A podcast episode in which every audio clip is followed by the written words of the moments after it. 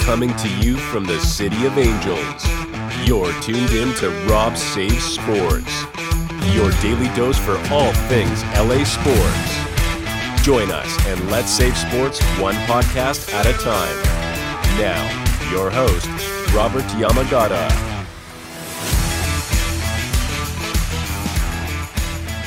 Welcome, everyone, back to another episode of the Rob Save Sports podcast, and we got another great show for you guys today. You know, we're doing another episode, the Clipper Nation roll call, and we got another great Clipper fan with us today. We got Trent here with us, and Trent, how are you doing today? I'm doing fantastic, Robert. Thanks for having me on.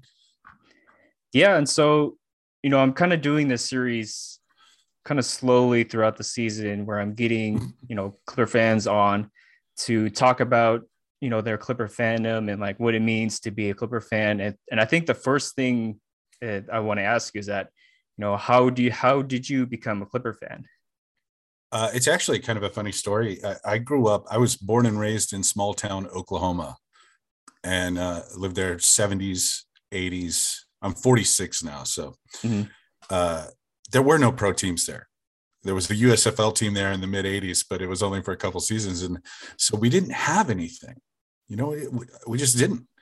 In ninety-four, I moved to L A. And at the time, all I knew about the N B A was I didn't like the Lakers. And moving here, everybody was like, oh, the Lakers are the best. And I, I was like, eh, yeah, it was ninety-four. So they really weren't at the time. Uh, yeah, they were, they were said, up well, and what, coming. I said, well, what about the Clips? And everybody's like, oh, they're terrible. And uh, I was like, great. I love an underdog, mm-hmm. you know? And, uh, and so I, I remember that first season, that ninety-four, ninety-five season I was out here, we were, uh, ter- I don't remember how many wins it was, but it was in the teens. It was not pretty. That was um, Lamont Murray and uh, Lloyd Vaught, Pooh Richardson, Terry DeHair, uh, you know, I, and I just, uh, Piekowski. Um, and I just kind of like, man, they're they're lovable underdogs. And then a couple yeah. years later, I was living in Anaheim at the time. A couple years later, they started having half a dozen home games in Anaheim, and I was going to those. Just uh, they were packed. It was great, great atmosphere. Totally unlike them playing at uh, the sports arena at the time. Yeah, I think the, it was. Mm-hmm. And uh, yeah, it's just totally different environment. But I I've been a Clipper since I got here twenty-seven years ago now. That's yeah, that's crazy. Cool. Because like there, I think there are certain moments, like during their the Clippers, where I, w- I could I could see where people would become fans of them. You know, ninety-four, I mean, ninety-five, not on the list. Yeah, probably probably not. But you know, you know there so are bad. there are some. You know, I think you can refer to possibly like the mid two thousands with like oh yeah, Sam Gatto, Cormageddon, Maggette, Quentin, yeah. Quentin Winterson, and all those guys. Mm-hmm. And also, who didn't like love Darius Miles. Oh yeah. yeah. Some fun heads. Teams in the mid two thousands, and then of course yeah. Lob City. And being from Oklahoma, when we drafted Blake Griffin number one overall, oh, okay, that was mm-hmm. oh, finally we got my boy. Uh, now I'm excited, and uh, and Lob City turned out to be a real, real fun ride. Uh, even though the end results weren't what we wanted, every season was exciting. Every game was fun to watch. They were a great ticket, and yeah, I, it was. Must see, must see T V, like uh, packed stadiums, uh, every game, Absolutely. every home game sold out. Suddenly, like, yeah, suddenly you couldn't afford a ticket, and if you could, it was packed. So, yeah. but uh, and then that era has transitioned into the this modern era, this Kawhi P G thing with a little bit of a, a weird rebuild in the middle.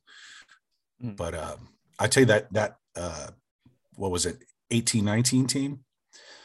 Uh, The, the scrappy, who the hell are these guys, Clippers, with Lou Will and Trez breakout season and stuff like that. That was that was a lot of fun to watch too.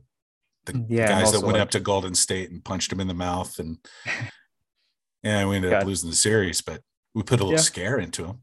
A little bit. I mean, took him took him to six games. Took him to six with, games, yeah. With uh, Curry, Clay, Draymond, and K D all on the same team, all healthy. The, the yeah, the, two the full two rookies. Bore. Two rookies with Shea and Shaman. It's like, yep. How could you not like that team? And, you know, I think right now it's, it's, I feel like it's been so weird just because of, you know, the situation that the world has been in for the past yeah. two years. we, you know, we kind of made a complete overhaul of the roster during a time where there hasn't been really that much consistency, like going oh, throughout throughout no. these couple seasons. And, you know, obviously when you have like the one of the two top ten players on your team, you know, there are very high high expectations of the team going, you know, really far, really far in the playoffs. And when you when you got two top fifteen guys on your team, yeah, you, you should be a really dangerous threat. Mm-hmm. And we we were. Uh, yeah, we were. The bubble, the bubble was hard.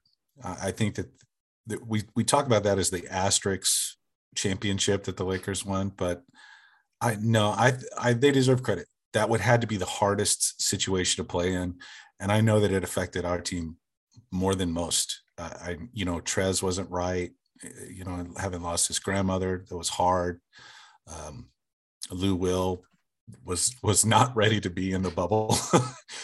Obviously, it just like the guys weren't there mentally, mm. and the that loss to Denver was it was brutal. It was brutal. But to see them bounce back and have the season that they did last year, oh, that was so uplifting, so much fun, so exciting. And then Joe Ingles. And, you know, that's all I'm going to say about Joe Ingles. Yeah, I think the like coming out of the bubble season at the end of that, you know, we, I would assume all Clipper fans were pretty motivated to get back to the uh, pack, oh, yeah. back to playing. Uh, you know, getting everyone healthy at that point. I think, you know, that was Batum's first season. And mm-hmm. I think Nick Nick Batum really, really helped them throughout that those early stages of uh, last season with uh, Marcus Morris with Marcus Morris being out at down. the start. Yeah, and then when he came back, he wanted to ease his way in, just to agree mm-hmm. to come off the bench, which was really awesome of him to say, you know, Nick has earned this spot, let him keep it, and. uh Man, Batum was fa- just fabulous from start to finish last year. And he was that minimum guy that I thought, okay, uh, I mean, if he still got it, goodness knows they didn't let him show anything in Charlotte. So, you know, hopefully he'll be motivated. And he was, you know, just what a glue guy to put, you know, some fairly fragile pieces of the team that remained back together, including Reggie, who struggled so mightily in the bubble. For him to re-sign with us on the minimum again, and then have struggled throughout the first half of the season until he finally got his feet underneath him.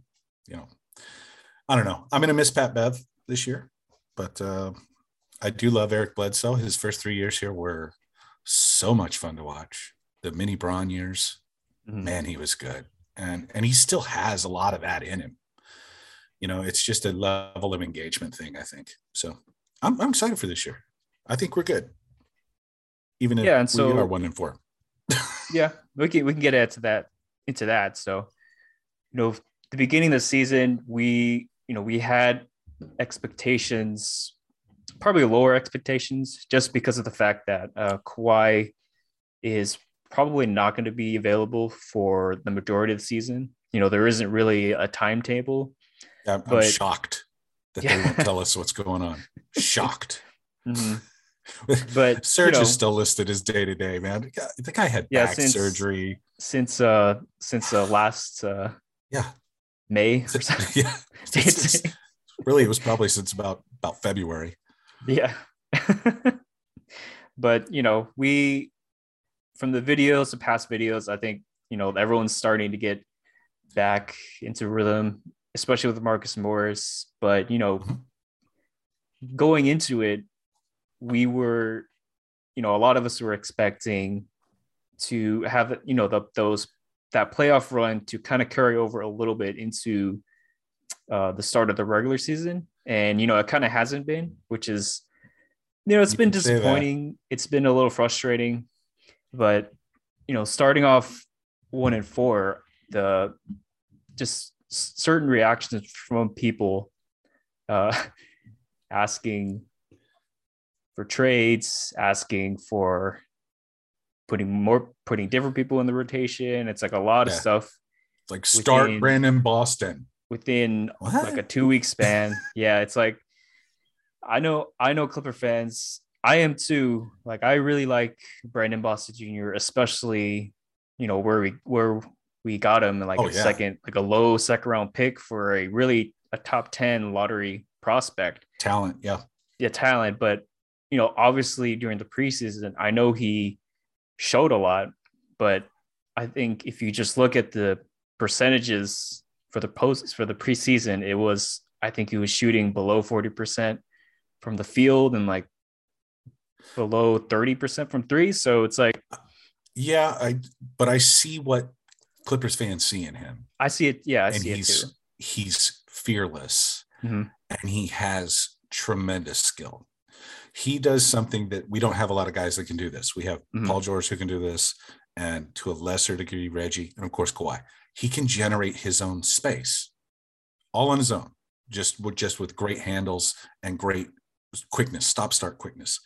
Uh, Bledsoe could do that too, but he can't do much with the space. He's mm-hmm. He's got to get to the rim. So Boston can generate his own space and therefore get up shots that we, right now we're like, please get up a shot that looks good. Just yeah, and I think Eric, I think stop with the threes. That's what that's what Clippers fans are saying. Just stop with the threes, and we'll be okay. But it's more than that. It's way more than that. Yeah, I mean, if you're if he's like wide open, it's like he's got it. Ha- you gotta I mean, you take have it to, if you're wide open. You have to take some of the shots, yep. but some of them, I don't know. It seems like this the shot selection has been a little bit left to be desired sometimes during points of the game where, you know, they they kind of need a really good uh, possession out of it. And, mm-hmm. you know, throughout the four, four or five games, there have been some possessions where it's almost like we can't really, we can't really do anything else. So let's just shoot a three and like hope it goes in. But the, the metrics tell you that we're getting good shots. Mm-hmm. And that we're missing them. Yeah. You know, I guess that's what it boils down to. You want Eric Bledsoe to take open threes and hit them at like a thirty-five-ish percent. That's league average, thirty-five. Mm-hmm. If he hits them, he's a career thirty-two and a half, thirty-three percent shooter. If he hits one out of every three he takes, they'll respect the shot. Mm-hmm. And they'll start closing out on him, which will allow him to, to do his thing. But he's got to be able to take them and hit some. And we were here. We are screaming at him, "Don't shoot!" But the right move, the right play, is to shoot it.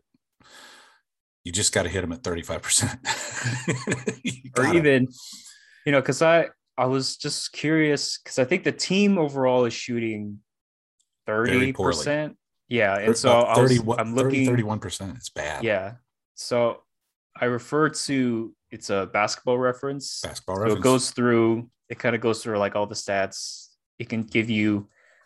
Uh, on off court metrics like defense and offensive rating and stuff like that. So just looking at it at a glance, uh, you know, Reggie is shooting twenty-nine percent from three uh, on on massive on almost volume.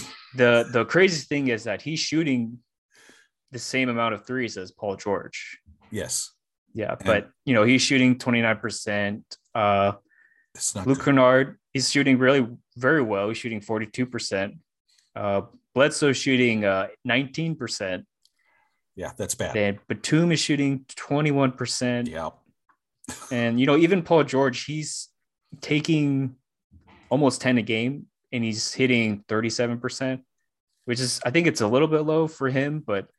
That's a little bit low. I think over the course yeah. of the season, it'll probably pick up a little bit, but he's got to keep up that attempt about that. Mm-hmm. He's got to be up there in the, you know, nine to ten to maybe even ten plus. Uh, per game, he's gonna have to be there, and that has to be part of his game. He needs to score at all three levels. He's got to be M V P G for us to be, you know, really, really good. And he's been M V P G in three of these five games. Yeah, there have been two that have been, and we lost so-so games. All three of them. Yeah.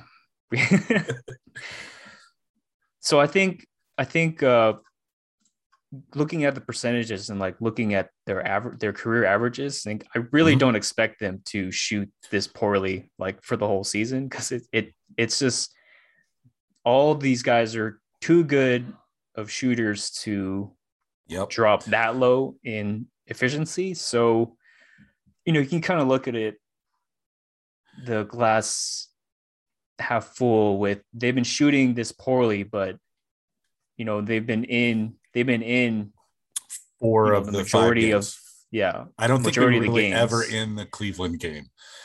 It, it was like a, eight, I think it was like an eight point game in the they fourth were just quarter, but out of our reach the whole time. But we, yeah. were, we were in that, that game in Portland on Friday, and mm-hmm. uh, we were, we should have won at least one of those first two games against the, the Warriors and the Grizzlies. So I, I don't know. I'm not that worried about it. Honestly, shooting is contagious. I tell you, we're going to have one of these games where P G is going to come out and he's going to hit three three pointers in a row, you know, maybe, maybe not in three straight cons- possessions, but in like a five minute span to start a game, he's going to hit three in a row, and the rest of the team is going to catch. It's they're going to click, and Reggie will hit one, and the next thing you know, we won't be able to miss, and we'll be right back in it. We'll be right back on the horse. Yeah, because it's there's there's a lot of ebbs and flows yep. throughout this season, and, and when you when you get when you get that confidence going, the shot gets better, mm. and when your confidence is down, the shot gets worse. And right now, we're all in that. Uh, everything is awful, and so the next time you take a shot, you're pressing, you're forcing, you're aiming. You can't have that. It's got to be natural. I think that's why Luke's so successful, is that he just has no conscience. Yeah, mm. I bet if you asked him if he hit his last shot, he'd just look at you and go, "Of course I did. Mm-hmm. Make or miss, doesn't matter. Of yeah, course I, I do." Yeah, I, I do like uh, Luke's aggressiveness so far to start the season. You know, he's really coming out and being super aggressive with the shot, which I don't mind because I know how good of a shooter he is and how much that helps. Somebody's got somebody's got him, and also like especially just the offense in general, with him having so much gravity towards him because everyone knows how good of a shooter he is. It just makes gives more space to everyone else. You got to close out on Luke. If you give him open shots, he's he's going to just bury you. So mm. he's got to keep shooting it. And he will. Yeah. He will. That yep. I can that I can say with confidence. If he's open, he's going to take the shot.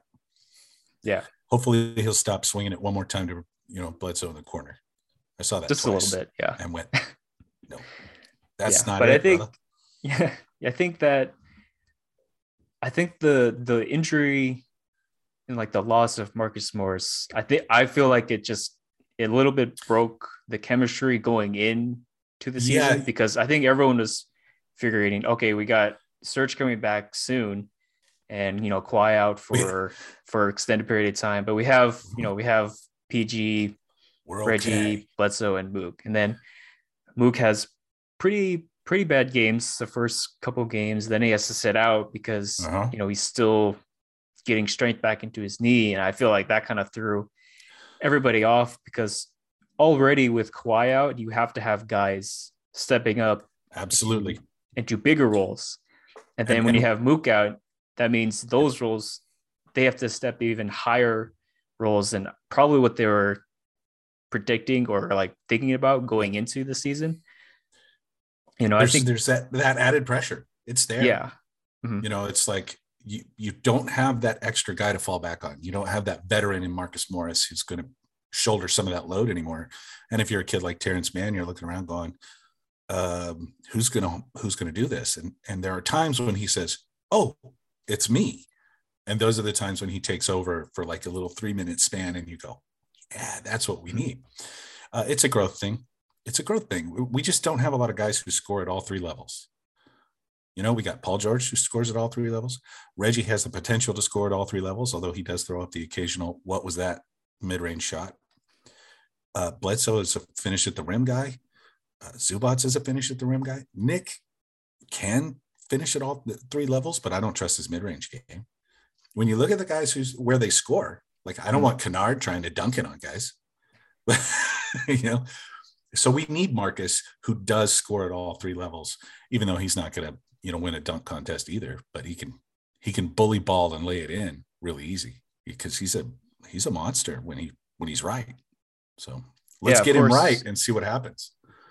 Yeah. I think kind of just need to right the ship and, mm-hmm. you know, focus on uh, certain things that I think, I think with just those certain adjustments, I think that that could be help them a lot, especially uh, the thing that I've seen the most is the rebounding. Rebounding. The, the rebounding and also the transition defense.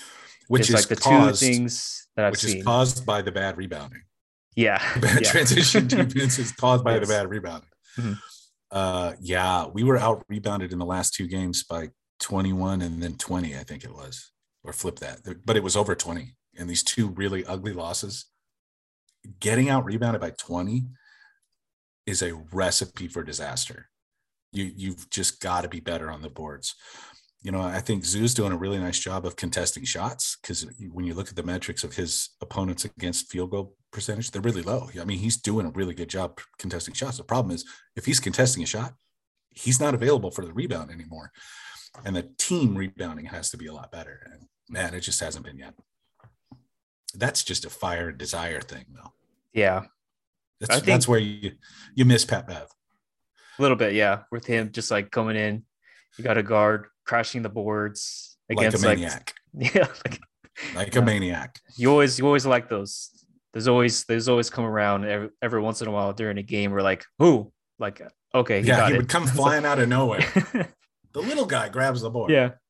And what was the what was the call? The smallest man on the court comes away with the rebound, and I was like, yeah, that's Pat Bev. That's what he does. Mm. so, yeah. so I think.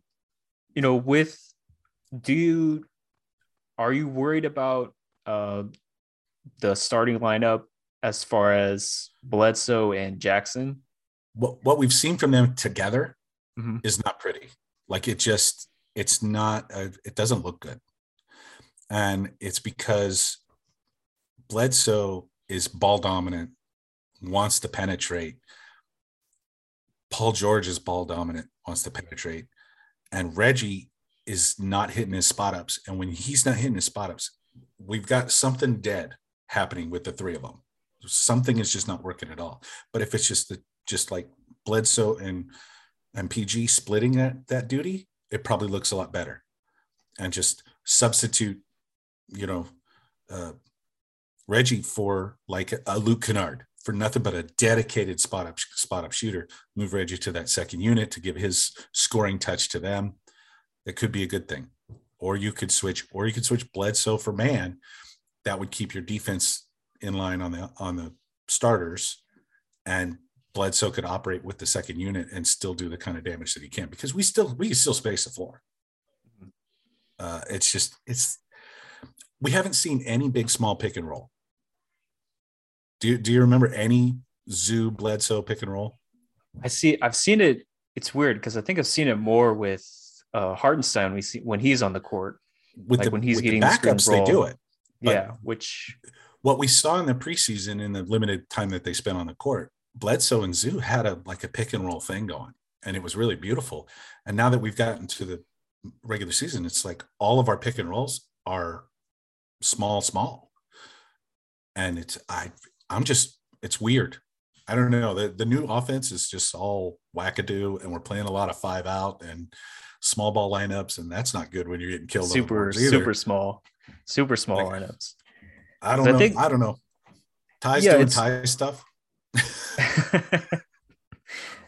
I think it's it's weird because I think Zoo has, he's averaging the most assists he's had his entire career. It's like over two a game. So he's mm-hmm. getting, he's finding the open guys. And I think it, I think it tells with him, me that they've changed his role a little yeah, bit. Yeah, because he seemed, I mean, he was struggling a little bit, like finishing around the basket. And I I I hope not that's the case with him not being involved as much as I think he probably should be.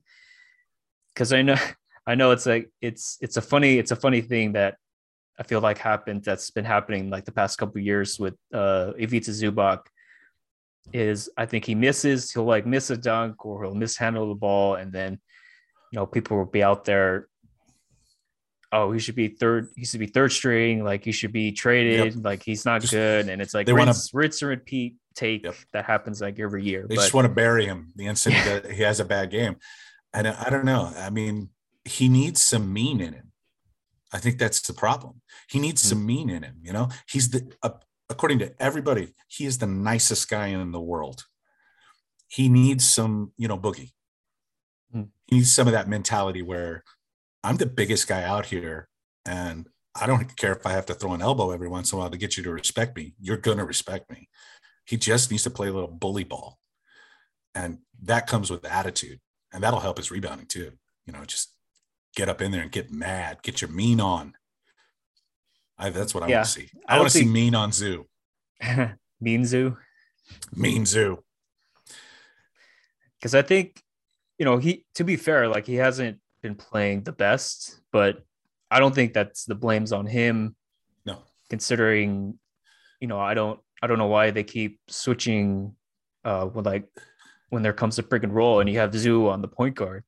Right. Because that just leaves, you're, you're asking him a lot. You're asking him to control the dribble penetration and then rim protect, but then also rebound the ball when it, when it comes off. So that's, yeah. I don't know how many centers in the league can do that. Like, there's it's a only much. Yeah. Hakeem Olajuwon's retired. uh, yeah.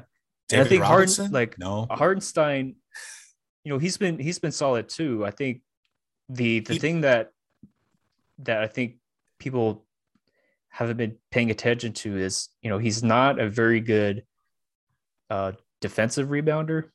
Like, no, for some reason, he's not able to I, the, when crowd you, when the boards, even you, worse than uh, Zoo sometimes. When you really focus on Hart during a game, his aggression on defense, his willingness to go out of his way to contest a shot gets him out of position constantly. It's his own aggression that's putting him in bad spots as opposed to trusting your teammates. And that makes sense. He's played five games with these dudes.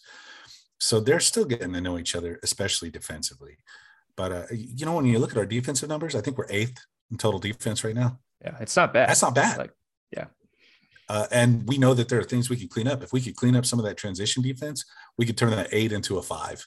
If we could rebound a little bit, we can turn that eight into a, you know, four or three. Literally, I, there there is good defense being played, but man, we got to make shots.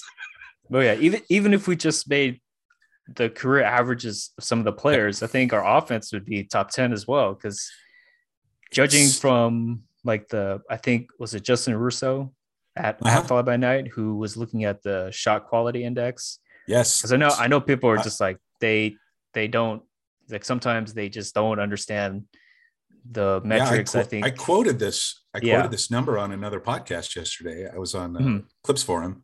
L A Clips Forum, and uh, they're number two in shot quality percentage behind the Utah Jazz, who are four and one. So at the end of the day, if you're making your shots, you're four and one, and you're the Utah Jazz. If you're missing your shots, you're one and four, and you're the Clippers looking at each other going, "Why can't anybody hit a shot?" And, yeah, I mean, you know what you know what it says. You know what they say, man. It's a it's a make or miss league. Sometimes. Make or miss league, man. Doc Rivers said that. I don't know, four hundred times a season. Come on, Doc, give me a new euphemism, some some new cliche, Doc. Come on. Well, we don't gotta we don't gotta worry about that. He's got he's still got he's got a about, headache uh, of his own. Yeah, over in uh, Philadelphia, but you know, looking looking through, you know, kind of the early start of the season, like, do you see anything that sticks out to you as far as just like the overall N B A season? League-wide, uh, points are down a little bit. Uh, mm-hmm. Three-point shooting is down a little bit, and fouls are down a little bit. Our free throws are down a little bit. Fouls are down just a tad. It's, I don't think that's much. I think there are some changes, though, some of those rule changes where they, they're just not giving you those non-basketball moves. That's going to drop the numbers a little bit. But beyond that, I think that players are now getting readjusted to playing in front of fans again. Like, playing in the empty arenas was a totally different beast than playing with fans. And only like the teams that made it to the second round got to see fans last year. Mm-hmm. So uh, like across the board, it's, it's like relearning. Uh, plus you've seen a lot of guys that just don't, they look out of shape across the league. You know, there are a lot of dudes that are just not one hundred percent yet. They're, like, the cardio's not there. Fourth quarters are super sloppy. Um, But as far as, and there are teams that I think made some great moves last year, and it's panned off for panned out for the Bulls. I, hey, if they can play a lick of defense this year, they're a top six seed. They're going to avoid the play in in the East. Uh, Miami is a dynamite defensive team. Uh, I think the Nets might be in a little bit of trouble. Let's be honest. Uh, Harden complained about calls and then got, you know, nineteen free throws in the next game. But uh, I think the Nets aren't as good as they were last year. You know, at the end of the day, they are a little bit longer in the tooth. They're just a little bit older, and they don't have Kyrie Irving. And then the, in the West, I, this, I'm surprised the Suns aren't better. Uh, I'm surprised we're not better. I'm kind of surprised the Lakers have managed to win four of their first seven. To be honest, I, like they've survived a couple squeakers. I like that overtime game in San Antonio. Why are you taking San Antonio to overtime? You know, and San Antonio misses all missed, seven of their yeah, free throws in the fourth quarter. Yeah, that never happened. Mm-hmm. They hit one of those, it's a different different outcome. So I don't know. It, it, some teams are overperforming, some teams are underperforming. It's still early. Uh, I just I think that the league in general is a little out of condition. Like we're still getting back in the flow. You see it. I saw it with the the Trailblazers. Like that first game, they just got ran out of the building in the first twenty minutes of that game, and suddenly it was, Dame was like, "I'm done. I don't want to. I don't want to deal with these Clippers guys anymore." You know, what are you going to do? You just got to get into shape. Yeah, I think said and done sometimes. Yeah, this is this is like the first full eighty-two game schedule since twenty nineteen because they didn't they didn't finish yeah. it. Yeah, they didn't finish. They didn't finish that the season eighty-two season, games. No. Yeah, and so. You know, we're kind of getting back into it. I think a lot of the teams who have a lot of ver- veterans on that team, you know, it's going to be. And there was an abbreviated offseason this year. Yeah. So we have played. Uh, I was on with uh, Jake Barnes, and he he said, you know, we played two seasons in, you know, like a one season span, and now we're playing, you know, starting season three in the two season span. And it's like, what do you expect? These guys are beat, and uh, yeah, I, I believe it. I believe it. Mm-hmm. The, you look, yeah. the younger guys are starting to dominate a little bit, and all those guys that we thought were going to be really good, these veterans, they're down just a little bit. And I think that's it. I think there's just a lot of fatigue uh, that'll probably shake loose as we get closer to like Thanksgiving, you know, over the next three or four weeks. Yeah. I think it's just going to, it's just going to take a little time for everyone to get their rhythm back through like a full eighty-two game schedule. So I think I wouldn't read, I wouldn't read too much into the first two weeks of the season. Yeah. But at the same time, if you're the Clippers, you got to stop dropping games because you don't want to be looking up at, you know, oh, well, we're tenth in the standings right now. This is not a good place to be. And it's, you know, Christmas. That's, that's bad. Yeah. That's, that's, that's it seems like it's a too big of a hole to put yourself into, kind of like you have to almost win every game to that point. And then that becomes, I think, too big of a mountain to climb at that point. But I think, you know, I think they'll right the ship. You know, we're starting, get it back on it today. And I think I'm feeling it, man. I think they're going to start having fun, and that's going to yeah, change just everything. Have fun. If you have fun, I think the wins are going to come though. It's the same ball. It's the same hoop. It's still ten feet tall. You guys have been doing this since you were little kids. Go out there and play like little kids. Have a blast, you know? Mm-hmm. Yeah, talk. It should be fun. And, you know, speaking of fun, I mean, we have to talk about the new uh, mixtape, oh, the uh, mixtape jerseys that yeah. came out uh, recently. You know, they have they've brought the San Diego Clipper colors colorway back, mm-hmm. and then incorporated the kind of a the, the logo back in like the it was twenty tens, the, it the nineties like script. That. Yeah, mm-hmm. And it's got the Braves logo on the shorts. It's got the sails on this on the oh the the unis are tight. They're yeah, it's probably probably the best best ones they've had in like five years. Like they're they're probably yeah. the best that I've seen in a while. Like apparently the whole league went like this, and I saw mm-hmm. all thirty.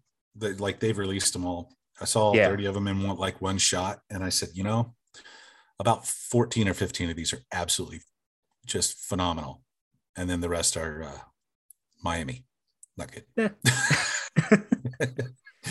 But uh, some of them just look great. Like the Denver ones, the Charlotte uh, mixtapes are great. I'd put ours in the top five. I, I just, the I think so. Not uh, to be not to be biased or anything, but oh yeah, well those are yeah. those jerseys are pretty pretty good. I I love the the baby blue that mm-hmm. powder blue yeah. is just it's mm. it's so it's so nice. It's soothing. Like, yeah. But uh, you know, with those jerseys, I I had a a news article that I remembered uh, finding a couple of years ago that I kind of brought back to it, and so I have it right now. Oh. And you know, back in twenty fifteen, uh, that's when they kind of did like almost like with a the, full rebrand with like the logo, the cord, yeah. and like the jersey, jersey and stuff like that. And I think we went to the know, modern logo. The, yeah. One? Did you? Yes. Did you feel? I feel like it was more negatively received a little bit, like more than positive. That's what it felt to me. Yeah. Yeah, I did. Is that what it felt I, to you? There was, you know, the red, white, and blue Clippers had been a thing for a long time. And when they changed the logo and everything, they also, wasn't that when they added the blacks and like added black as a color? Mm-hmm. Or was that, I don't know. I, I always get these, uh, these like the uniform changes. There've been so many. I get them confused. I, I do. I, I do remember it being kind of a, like people didn't like the new logo mm-hmm. because it's, it didn't, it doesn't have the word Clippers on it anymore. It's uh it just, it feels real generic. It's not a great logo, to be honest. The the current logo is not great. Uh, I do prefer the old one, like you've got on your background, uh, with, with the Clippers fully printed out. Uh, that being said, you know, I just want the guys in the jerseys to look awesome, and the jerseys will look better. Mm.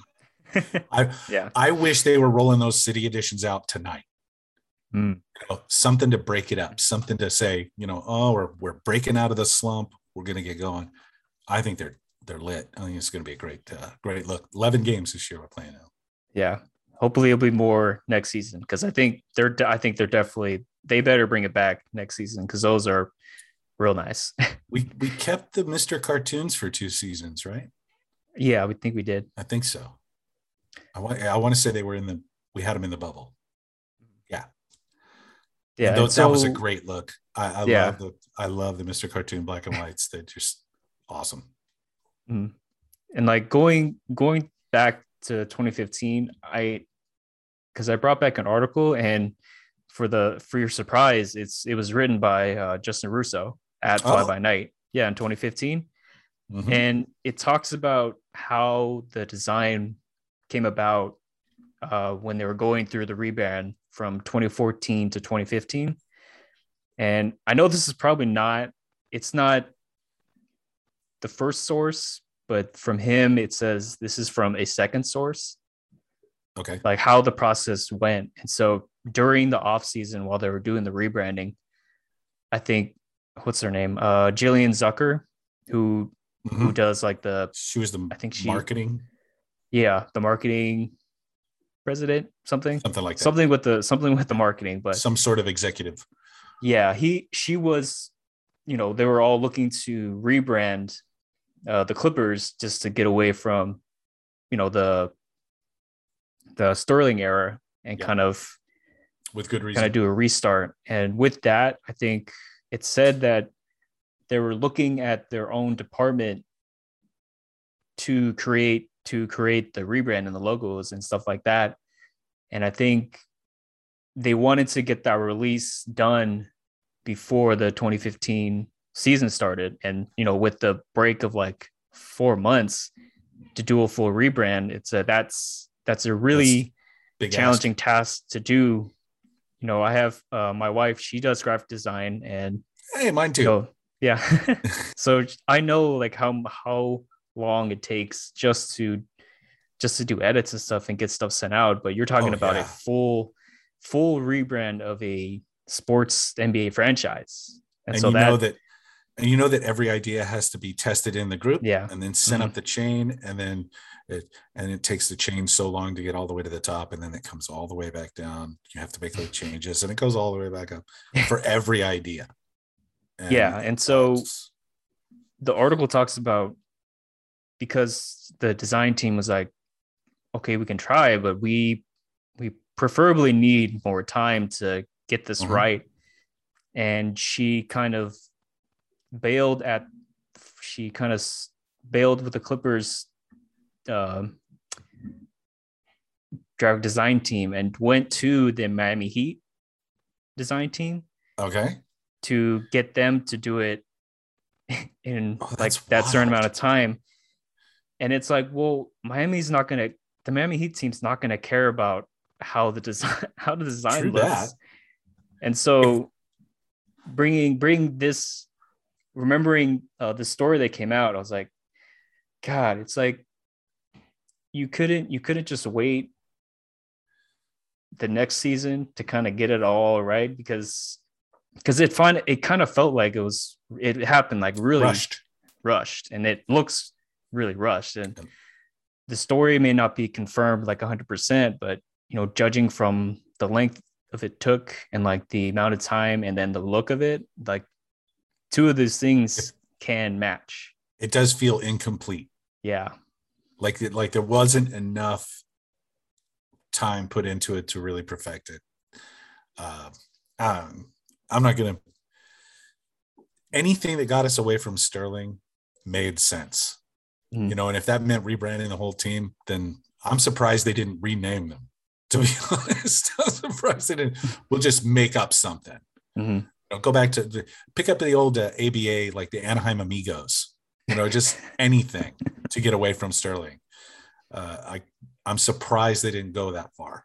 But yeah, so I'm I'm curious. Like once they get into their own stadium, I wonder if they'll ever think about doing just like a complete full team rebrand, because I know I know it might be hard just because of, you know, the Clipper name is it's worth very, a lot of money now. It is. Thank you, yeah, Steve. But Ballmer. I wouldn't, you know, I wouldn't mind being the Inglewood Clippers. The Inglewood I don't think Clippers. I wouldn't mind that at all. Yeah, that sounds oh, pretty cool. Sure, why not? I I live out in the the valley, not that valley. Not the Valley Valley, but high desert. And uh, so I'm a long way from this, this Staples Center and mm. a long way from the Intuit Dome for that matter. so, so I'm like, L A, Inglewood, to me, it's practically the same thing. It's the same drive. It's like forty-five minutes uh, between each other, but still L A. It's, it's the same drive for me, baby. It's just a different freeway. Yeah, but I think, you know, the jerseys look dope. You know, the Clippers gonna right the ship. You know, it's gonna Absolutely. be I think it's gonna be still a fun season to watch. Once the guys start having fun, it'll be fun to watch. Mm-hmm. You know, I uh, look at that uh, that Portland game that on Monday, the the one we won, when Terrence Mann had that semi breakaway and threw down the ankle breaker mm-hmm. on the whoever it was, and then stepped back and hit a three. It was it was like the place just blew up. We need that all the time. We need that kind of energy, you know, three, four times a game. You got to have that moment. That's just excitement and feed off of that. It's it's going to happen. We're going to have some fun. And it's going to be, a, uh, I think it's going to be a really good season. I still have us finishing just outside of the play-in tournament and then, mm-hmm. you know, five, six range. Yeah. But we're going to have to get it together soon. Yeah. You're going to need some, going to need some juice. Going to need some, some shots to go win. I think that would be a good start. It always starts with the buckets. Yeah. So I think, you know, I talk, I talked to uh, one of the Clip, other Clipper fans on here, and, you know, he's a big uh, wrestling fan. Yeah. And, that was you know, I, I understand. Yeah. Jake Barnes, the Clipper merch, Clipper merch extraordinaire. I, what did I call him? The Drip King or something like Drip that? Drip King. Yes. he's throwing, he's throwing down some, some amazing designs. So uh, mm-hmm. he's, he's got another, I saw today, he's got another drop coming in like two weeks. So get ready. Yeah, definitely can't some, wait. Buy some, yeah. some goods. I'm going to get some. So, uh, definitely. But yeah, I, I heard the episode. I was like, oh man, they're, t- they go from Clippers basketball to pro wrestling. These guys are speaking directly to me right now. I know it's a kind of a strange thing to have in common, but I, yeah, I'm, I mean, pro wrestling, I'm down with the pro wrestling, pro wrestling since is, I was a kid. Yeah, I mean, pro wrestling is sports. It is sports for sure. for some people. Sure. Uh, like I said, I grew up in Oklahoma in the seventies, late seventies, early eighties. And uh, during the territory era. So I got to watch Mid-South Wrestling, where the, you know, the, the number one babyface in the company was Junkyard Dog, who was amazing. Uh, you know, they had bad guys like Jake Roberts and the Freebirds. And then I also watched World Class Championship Wrestling out of Dallas with the Von Erichs. And, uh, you know, that was where, and, and you got to watch uh, A W A on E S P N if you had it. So you could see like Mister Perfect back when he was just Kurt Hennig, and uh, Scott Hall, and uh, oh, Nick Bockwinkel. So, yeah, I go back like forty years with wrestling. It was, yeah, uh, so it was like a part of the culture in, in the yeah. South. You know? Mm-hmm. It was I like imagine. Wrestling. You you watch NASCAR during the day and wrestling at night. And I was like, I can do without the NASCAR. That's just silly talk. I want to see those guys beat each other up. Bruiser Brody was my man. Bruiser Brody, yeah. was, I was terrified mm-hmm. of him. I saw him live, and, and literally he comes out of the out of the tunnel swinging a chain, like an eight foot chain. Like, I mean, within inches of people, they're like ducking to get out of the way. It, it, he was terrifying, man. And apparently Frank was like the nicest guy in the world. Yeah, of course. Of course he was. Yeah. So it's yeah. always, it's always the, you know, those, those actors and actresses that play like crazy people on, on movies. They're just like the nicest guys and per people in, in real life. So he was, uh, he played, uh, deep, I want to say it was defensive end or defensive tackle for the red, for the what then Washington Redskins in the seventies before he became a wrestler. Oh, okay. And, uh, and uh, man, Frank uh, Goodish, uh, mm-hmm. just a great dude. Watch, watch the uh, watch the the Dark Side of the Ring on Bruiser Brody. Oh, I yeah, just, I have I have watched that one. Yeah, that would yeah, brain blows. It's up. Crazy. It's, it's just the most insane thing ever. You know. Yeah. Yeah. Anyway. So like going yeah going going into it, it's like how much you know how much wrestling have you been teaming up with today? Because I know Keep, keeping it up. Keeping up with I I uh, I'll tell you. I gave up on W W E mm. not, you know, that long ago, maybe six, seven, seven months. I really want to support W W E because they have a lot of really remarkable talent. Uh, guys like Kevin Owens and Seth Rollins and Sami Zayn. And, you know, you could just go down the list. They've got so many great talents. Uh, I love the New Day. I love the New Day. They're so good. Um, I just, it's just not a good show. And I hate what they're doing with it. So in, in my own little weird way, I've just said, you know what, you're not telling good stories. You're the matches are, I mean, they're good. They're serviceable, but it's the same match. I got to see the same match three weeks in a row. Why would I bother with that? When A E W is putting on a product that's just infinitely better. And then if you, if you can keep up with, you know, like New Japan is finally getting back on track. Uh, you know, pandemic has just shut down so much mm-hmm. wrestling. Uh, A E W was able to survive it and and thrive through it. And I got to be honest, what they do is what I remember wrestling being like when I was a kid. But it's ramped up to the modern version of like the high work rate wrestling, like the high flying, the super fast paced. Uh, I just watched Dynamite last night. I had to, I had to wait a couple of days to see it because, mm. you know, weekend of family stuff on Halloween and a game on Friday. So I finally got to watch it. And I, that Eddie Kingston, Bryan Danielson match was, oh, chef's kiss. So good. You know, so many chops. Just, oh, I thought, I thought Danielson's chest was going to explode.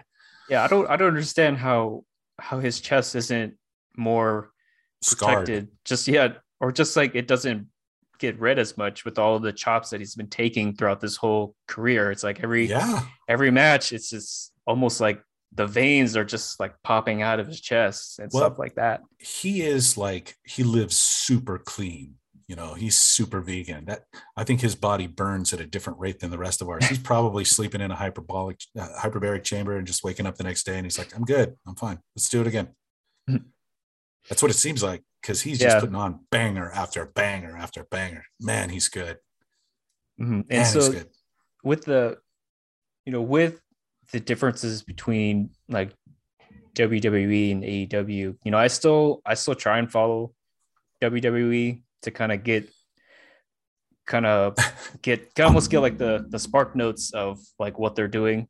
Honestly, the, I listen. Year. I still listen to podcasts that that's yeah, that's what them. I do too. Yeah, and like I just my like my heart's breaking. Going, guys, come on! Surely they're going to put on a good show eventually. And it's just week after week. The weekly stuff is just it's almost unwatchable. It's it's too much. It's a lot. But if and there's if a lot of it.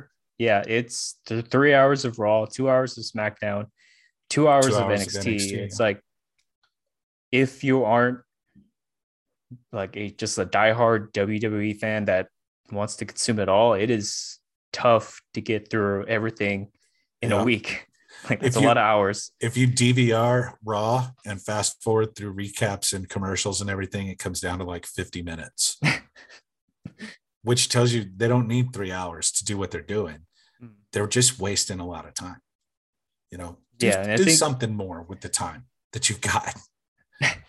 Yeah, because I, you know, I started watching W W E uh, pro wrestling, I would say back in two thousand five, two thousand five. Oh man, oh, man. You're a whippersnapper. I know, but it's... You missed the Monday you know, Night Wars. I missed a lot, yeah. I, you know, with the Attitude Era and stuff like that, where it kind of really uh, took, the Attitude took off. Era yeah, took off lit. after, yeah. And, you know, and I it think... It wasn't just W W E. It was... Mm-hmm. F at the time. W C W was fantastic until like ninety-nine. It really started to collapse on itself. And E C W was a real thing. Oh, so good. Uh, I remember but, watching the W W E E C W. Not good. Well, we got... But the, the one-night stand pay-per-view yeah. from... Was it oh five? Was the, it oh five the, or oh six? Or oh six. It's one with, with R V D. R V D. Yeah, John Cena. Cena. Yeah. And it was six. It was six. That's worth watching again. uh, that was a good. That was a good pick. Yeah, I remember that one. And I think uh, trying, you know, trying to go through it all, you know, as I got older, kind of went back out of it, but now getting back into it again, I it was funny when uh, W W E was purchased by Fox, or no, Fox picked up the. Fox? the Wrote the contract with with W W E. Yeah, they, they, they start, got start, a contract with Fox. Yeah, so I went. I was able to go to that first uh, showing from. Uh, oh, it was at Staples when the, they the, the Brock Lesnar Kofi Kingston match. Oh yeah. I mean, it was. I'm not gonna like, call it a match. Throughout, you know, throughout the whole show, like it was. I was having. I was enjoying the time. You know, it was. The it beginning was a part. Good show. It was really. It was a really entertaining show. I I had really I had a really bad feeling about the ending yeah. when it was Kingston and Brock, and it was just like I really hope they don't just like squash him squash him in like ten and seconds and they squashed That's exactly it. What happened. And it's like, oh, okay. you like I, I remember watching it and going, so they left themselves like seven minutes for the main event. Mm. That's not good for Kofi. Like coming into the show, I was like, I'm like, surely they're going to put the belt on Brock. Let's just hope that they give Kofi a real, you know, like showing. And then as I'm watching the clock in the corner going, there's no time left. Oh no. And then they did the big Cain Vasquez uh, uh, angle at the end. Yeah. The, you know, the weird part, the weird part is like at the stadium, they didn't show anything on the Jumbotron. Oh, so If if you're not if you weren't like down on the ringside, you had no idea what was so coming weird. on, because you could you could see I think you could see Rey Mysterio coming out with the dude, and at first I think people were like, is that is that Dominic Mysterio coming out? That, like yeah. he looks so big. It's like oh it's, it's, wait a minute, like a that's big not version him. of Dominic. Yeah, that, who is that? Yeah, yeah, yeah. I think I that know. was that was the point for me. Where it's like okay, I don't. I don't need to spend, I don't need to spend my money on this. I don't need to watch this like every week. And I think it was during that time when like A E W was in like the process or like in the early stages of mm-hmm. being they created were, back in twenty nineteen. Yeah, they were just getting kicked off. Yeah. They had only been on the air for a couple of months, if that, mm-hmm. when, when SmackDown switched over to Friday. And, yeah, uh, and I think yeah. you know, I've been I've been like super impressed with how A E W, you know, how much different it is to W W E. It's because uh, I think it's because I think it's you know W W E, they go heavily into you know the more the entertainment side. Yeah. As far yeah. as it's it's production you know, value with uh, sport entertainment with wrestling, but yeah, and then the re- the matches are kind of they're almost cookie cutter, you know, like they're real. Like I can tell you what's going to happen in a W W E tag match the instant I know who's in it. I'm like, oh, I know, you know, this guy's going to get beat up the whole time. Then he's going to get the hot tag, and then we're going to go through a thing, and then then the bad guys will get a control again, and ultimately they just flip a coin to see who wins because they don't care about tag teams. But the thing I love about A E W is that it's such a variety of wrestling. They've got big power guys, they got brawlers, they got strikers, they got airborne guys, and I can watch Ray Phoenix wrestle uh, seven days a week and be good with it. And Penta too, because I love Penta. But uh, A E W does a little bit of everything. If they have a shortcoming, it's that their women's division isn't particularly strong, but they're working on it. And mm-hmm. give them credit for homegrown Britt Baker, who the first couple times I saw her, I was like, I don't know if she's going to make it. But man, did she put in the work, and now she's just dynamite. Pardon the pun. I did not mean to do that. uh, so good though. But they're they're coming right around, right along, and and since adding the big the big names, the C M Punk, that oh that first night when he popped out, when he just walked out in Chicago, and everybody knew it was coming. We all knew it was coming. They didn't. They didn't. Like have it advertise it. No nope. one said for sure. No one was confirming it. But but, but like in our heart of hearts, we like we know it's gonna happen. Yeah. And then the instant that that cult of personality, cult of personality kicks yeah. up, yep. Like the all the hairs on your arm stand up, and you're like, that's really him. Mm-hmm. It's been seven years. I, I think he did it right. I think he came back at exactly the right time.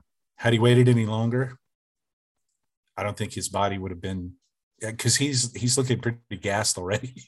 But his matches are are compelling in their storytelling. That's what he always did best, anyway. And uh, but signing him, getting Punk, and, or getting a Daniel Bryan Bryan Danielson. Danielson. It's going to take a while to get get used to that. And Adam Cole, Adam Cole, baby, baby. And to break them out in the same segment at a pay per view is just madness. Uh, I could imagine being in that being in that crowd. That was it at the end of the show. It was a pretty exciting day. Mm-hmm.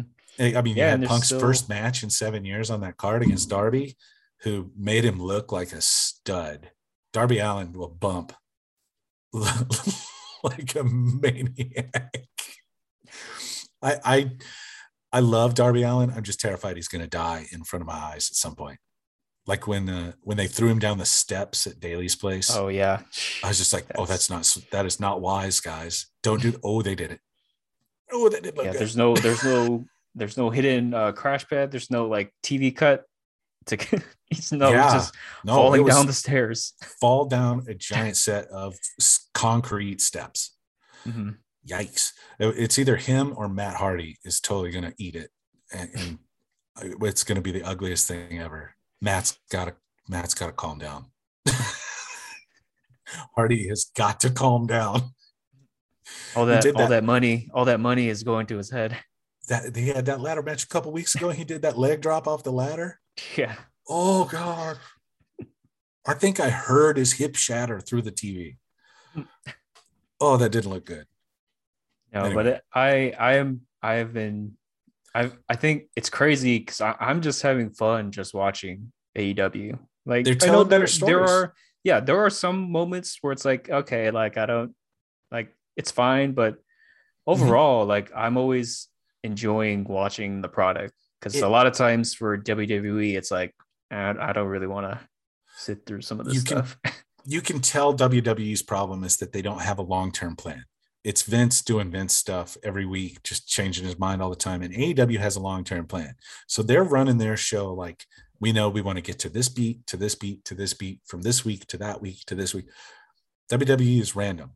So when you watch W W E, it sometimes it's just a grind of they didn't know what to do with these people. So it's just kind of blur.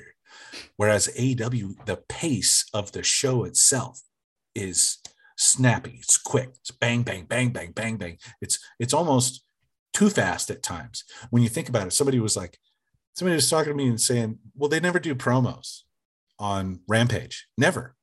And I said, wait a minute. You've got to count the little thirty second video promos that they do. Because they squeeze five of them into a show. Mm-hmm. And three matches, and that's an hour of wrestling, and it's fabulous. The the Rampage one hour on Friday nights, I it's just dynamite. It's so good because it's so fast. Yeah, I think it, for for a wrestling show, a wrestling show shouldn't start off with a guy coming out and doing like a ten minute promo with another guy. Yep. And we're like twenty minutes in, and there's still no wrestling being no wrestling being shown yet, but Didn't think, it feel like for for half a year, it was Raw started with twenty minutes of Drew McIntyre and a microphone for six months? Bit, yeah. Really? Yeah, you're right. The twenty minute promo segment to open a show is, oh, it's a trip to the Ooh. dentist. It's a trip to the and dentist that I don't it's, want. It's even worse because it's the same people doing it. It's like every whoever's every week. Champion. Yeah. You're the champion. Here's the mic, twenty minutes. And if it's Roman, he's just going to take, he's going to take five minutes to enter. Roman stole the Undertaker's entrance. Like the Undertaker retired. Roman's like, that's my turn now. Mm-hmm. I'm just going to saunter my tail down to the, I'm not even going to come out until the second half of my music starts. You're just going to sit there and wait. Don't get me wrong, it works for his character, but my goodness, how long do we have to wait for you to say something? Then he gets in the ring, he makes Heyman give him the mic, and he stands there and stares at the crowd while they berate him. It's great. It's great work. He's doing the best work of his career. But man, you're chewing up the entire show. And on SmackDown, that's probably a good thing, because if you got lots of Roman, you don't have anything else. And that's because I'm done with Happy Corbin and Shinsuke and Boogs. Guys, come on. Seriously? It's it's like, I don't know if some if I'm supposed to be laughing at it or the comedy's not taking funny. This seriously, or it's like, I don't know. I'm confused the, on the on so many levels. And I just and I sit there and watch Kevin Owens throw down a baller of a performance in that four-man ladder match. I actually went and just watched that one match because mm. it was it was really good. And he was just put Kevin Owens in the ring with a ladder, and he's going to do something that makes you go, that dude is trying to kill himself.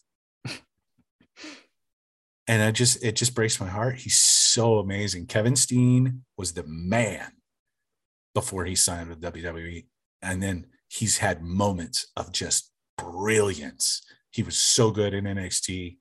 He was so good when he debuted on the main roster. He had that run with Jericho that ended with a Festival of Friendship and what should have been a co-main event for WrestleMania. Oh, or or the opener or the curtain jerker. Let those two guys, give them their moment. That's why Jericho left that company. Yeah, that's why. That's why. So upset. A lot of people are leaving or getting released and, you know, finding more success somewhere yeah. else. And like, I know, I don't know if you've been up with the, the news recently with pro wrestling, but I think it was either this weekend, uh, Ring of Honor is yeah. like closing yeah. for an extended period of time. I guess their plan is they're going to shutter for, for a few months and yeah. try to reimagine the product. Mm-hmm. Um, it, It makes sense. I think they've been losing money for a really long time. Uh, they kept everybody under contract during the entire pandemic and paid them mm-hmm. for not wrestling. And credit to uh, Dave Honor for doing that. But man, uh, it's hard to say. On the upside, they let them all. They're paying them all through the end of the mm-hmm. and they're letting uh, them go. Like May, they're letting them and go, saying, go take do bookings. bookings. Yeah, and like with that, it's like there are a lot of talented people on that oh, roster yeah. that mm-hmm. are now technically free, free agents. agents.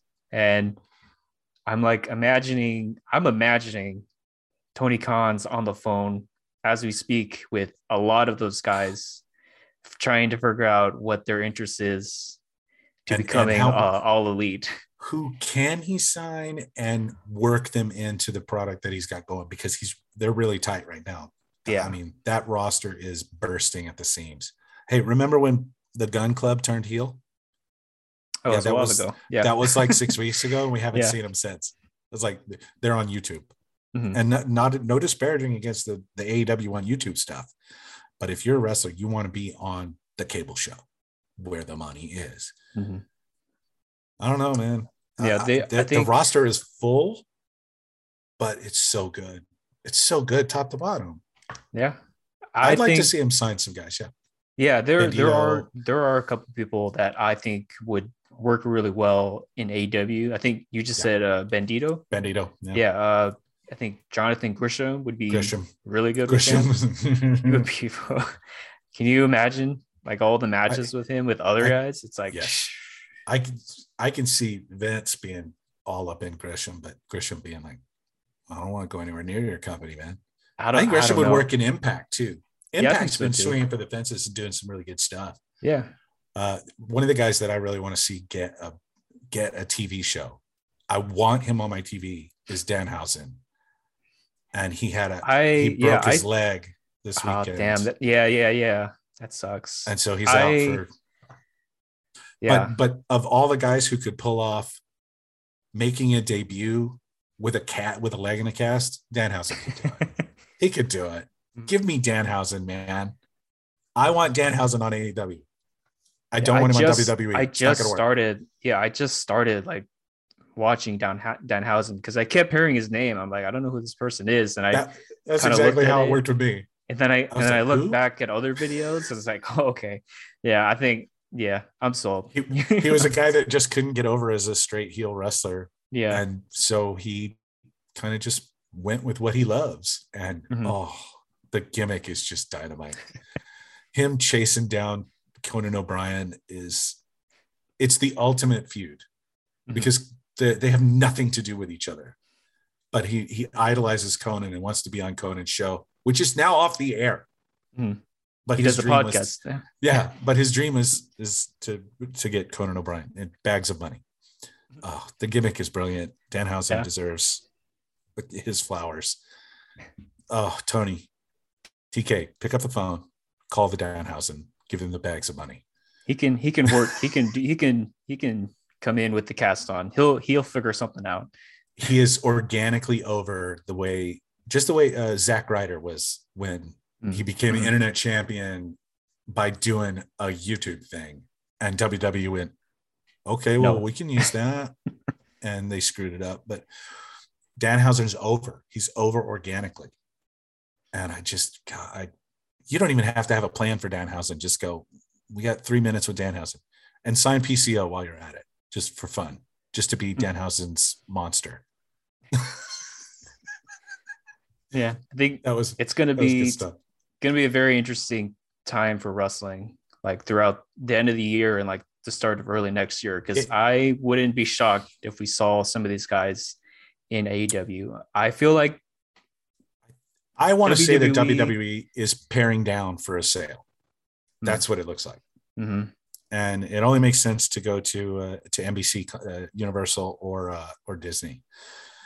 And I don't know that Disney wants to get into sports entertainment. I don't know. I don't. I don't know if they'll put that so. on on Disney Plus. So it's it's tough because they've got a multi-billion dollar company, and who's who? A, who can afford to buy it, and then B, who wants to be associated with it?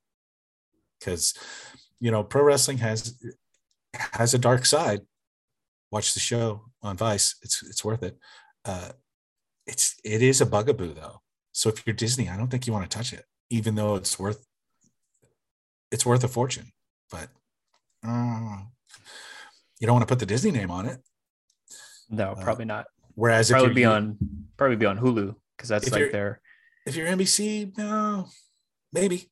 You know, they've they've yeah, they N B C have. owns owns uh, U S A. They've been working with the W W F for twenty, thirty years now, however long it's been. Hmm.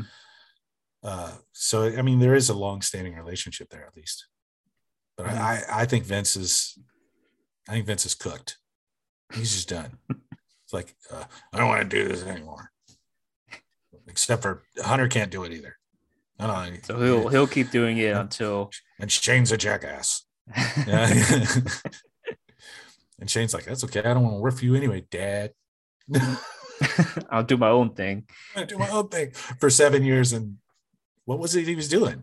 I think I it was like know. a streaming service thing in China, I think, or something like that. I something had it was quiet, whatever it was. Yeah. So like going, you know, going with one of the advocates in W W E. I mean, you've been a very big advocate for all the sports podcasts going around. Oh, I've become a, enamored with, with podcasting in general. And then my one like thing is Clippers podcasts. Like, mm-hmm. That's my must do. So yeah, I'm, I'm trying to be an advocate for, for all the, the Clippers podcasters, because I think it's all good qual- quality content, to be honest. And we don't play every day. You got time, you know, come on, listen to a little Clipper stuff. Uh, and they're all different, you know, and I think that's what, that's what's great about it. I think that, I think I follow probably ten or twelve Clippers podcasts, and I'll listen to an episode. And as soon as I'm done with it, I'm like, I'm going to write a little review for this. Do, do, do, and I tweet it out. And, uh, and, you know, sometimes I get some laughs out of it because, you know, I try to be funny, but uh, yeah, it's, it's my new thing. Yeah, so I, I really appreciate the support, Trent. Like it means, it really means a lot that, you know, people are listening, people are interacting with it.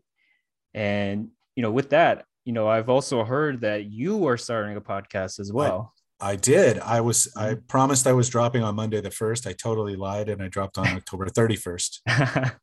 So I, there's eleven episodes available right now. It's short format. It is not a sports podcast. Mm. Uh, It's something that's totally different. So if you're interested, it's called Trent Takes On. And to tell you what it is, is it's a podcast about everything. It's me as a dad and as a, a, a, a guy trying to make it in this world and understand the way it works, trying to impart my knowledge into my future generations. I have young kids, and basically this is like to leave for them. I'm dropping all this into a giant hard drive so they can always take dad with them, you know, no matter what happens to me. Uh, you know, I'm an old dad of young kids. So you, you get to thinking, and I'm like, how much would I have appreciated having, you know, my mom's voice telling me how she felt about things, or how to keep my chin up, or how to be positive in a largely negative world. And that's what I'm trying to accomplish for my kids. I figure if I'm doing it for them, I just drop it out into the world. And if somebody picks it up and gets something out of it, that's a victory. That's a win. Yeah, I'll, def- I'll definitely take a look, definitely subscribe. And then what was, what was the podcast? Uh, the podcast is, the podcast is Trent Takes On. Okay. Just like that. Is it and, dot, dot, uh, is it Trent Takes On dot, dot, dot, or? Every episode I'm taking on a different subject. Okay. Uh, and not always in a negative way. Sometimes it's positive. Mm-hmm. And the subjects vary. You know, sometimes it's very serious. Sometimes it's me telling stories about being a kid growing up in the sticks and uh, doing crazy daredevil stuff. That I have an episode called Daredevil Trent that's about me and my bicycle and just doing crazy stuff. Uh, but, you know, I'm I'm just trying to be a good person and pay it forward a little bit, and show some love for the, for the world in general, and say, you know, hey, we're in this together. We need to really take care of each other, do a better job at taking care of each other and listening to each other and being positive. So, yeah, that's I, a very, that's a very great, great cause, very great, you know, positive energy I, to pull out there. And I think, you know, those just, things will be rewarded. I really try to be positive, but sometimes I'm, I get a little mad. Mm-hmm. we all get, it, we all get a little mad. Because there's, there has to be authenticity in it for it to work, for it to work yeah. for my kids. They have to hear the real me for it to, for it to be, I think, effective as a tool for people to pick up and say, you know, there's some positive message in here. Every once in a while, there's going to be some negative in this world, and it's going to kick you in the teeth. And sometimes you just got to rebound from that and, you know, collect yourself and, and do better. And, you know, that goes back to being a Clipper fan, because we're used to that. We're used to things just falling apart, and we have to collect ourselves and get it all back together and go, you know what? There's always hope. There's always next year. There's always you know, that one dream trade that we can get. There's always a, we're going to hit in the draft this year. You know, I remember when Michael Lolo Candy was the number one overall pick, and I was like, this dude looks amazing. Oh. He wasn't. But, uh, you know, cool, we, we cool did... nickname, though. Cool nickname. Oh, yeah, the Candyman. Oh, and he looked the part. I mean, height-wise. Uh, it, it, we just need more positivity in this world. We need to have more fun. We need to be more caring of each other. We need to be more active and, and more and engaged in important things, you know. Mm-hmm. Uh, but basketball is my is my primary outlet for just fun times. So that's that's the Clippers' fascination. Yeah, I think I think that's that's a really great way to end this podcast with you. And I want to thank you, Trent, also for being on the show. Oh man, you know, thank you so sure much for having get, me. I'm pretty sure, you know, once all the other podcasts will start calling your name, and once I hope know, so. Keep, continue to review them. Continue to give five stars. Now, now I told, oh yeah, give everybody five stars or at least a review. Just give them the five stars. You don't even have to take the time to write the review. But I, I told the guys on uh, on L A Clip, uh, sorry, L A Clips Forum that I wanted to do a monthly podcast when I figure out my Zoom thing, where I'm going to bring on another pod, mm-hmm. and we're going to talk about how to. Their pod, where did it come from? How do you improve it? And we're gonna—I want to call it "Pimp My Pod." That's that's the plan. So uh, I've got you on my short list for the first couple months. All as right. soon as I figure I'll out, be, Zoom, I'll be waiting. I'm gonna be like, I'm calling up Rob, and we're gonna talk. We're gonna talk about saving sports and get get down and dirty. I think it may be like unedited. Like that'll be my my expletive-laden, uh, explicit content show. Not not for kids. Not for kids. This one, rated R. Yeah, but I, I appreciate you, Trent, for coming on. You know, we had a good time talking about Absolutely. all things, all things sports. All things. Even even wrestling. Clippers you, and wrestling. If you want to call it a sport. But Clippers, you know, Clipper fans everywhere. You know, I'll continue to get people on, talk Absolutely. about their stories, you know, to get as many people. And, and and if you haven't listened to the previous ones, like you had Jake Barnes on, he was fantastic. Mm-hmm. You had Clipper Spencer on. Yeah, that was a lot of fun. I met Clipper uh, Spencer in person last mm-hmm. week. Great guy. So, uh, you know, go back and listen to the other episodes if you haven't listened to them, because they're really good. Yeah, I think thanks again, Trent. It means a lot. And, you Absolutely. know, with that, you know, go check out Trent's new podcast, Trent Takes On. Mm-hmm. Probably on follow me on Twitter. Available. They, follow exactly. me on Twitter. Also on Twitter, exactly. At, yeah. At drunken underscore Trent. There's a long yes. story behind that. I'm going to do a podcast about my Twitter handle. I guarantee. Okay, it. we'll look, I will look forward to that too. Yeah, the whole the whole thing, the whole origin story of at drunken underscore Maddox. But no, it's know, underscore Trent. Trent. There was already Trent. a drunken Trent. Ooh. That's a true story. That's yeah, How? Already, someone already got that first. Yeah. Ooh, but I think that's that's another story for another time. But fair enough. You know, thanks, Trent, for being on the show. You know, if you guys, thank you for listening. You know, thank you for subscribing. If you see this on Apple Podcasts, please rate five stars or give it a review, like Trent. You know, and we will see you next time on the Rob Saves Sports podcast. Thanks for listening to Rob Saves Sports. Saving sports one podcast at a time. Be sure to subscribe wherever you listen to podcasts so you never miss an episode.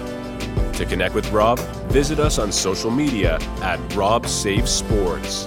We'll see you next time.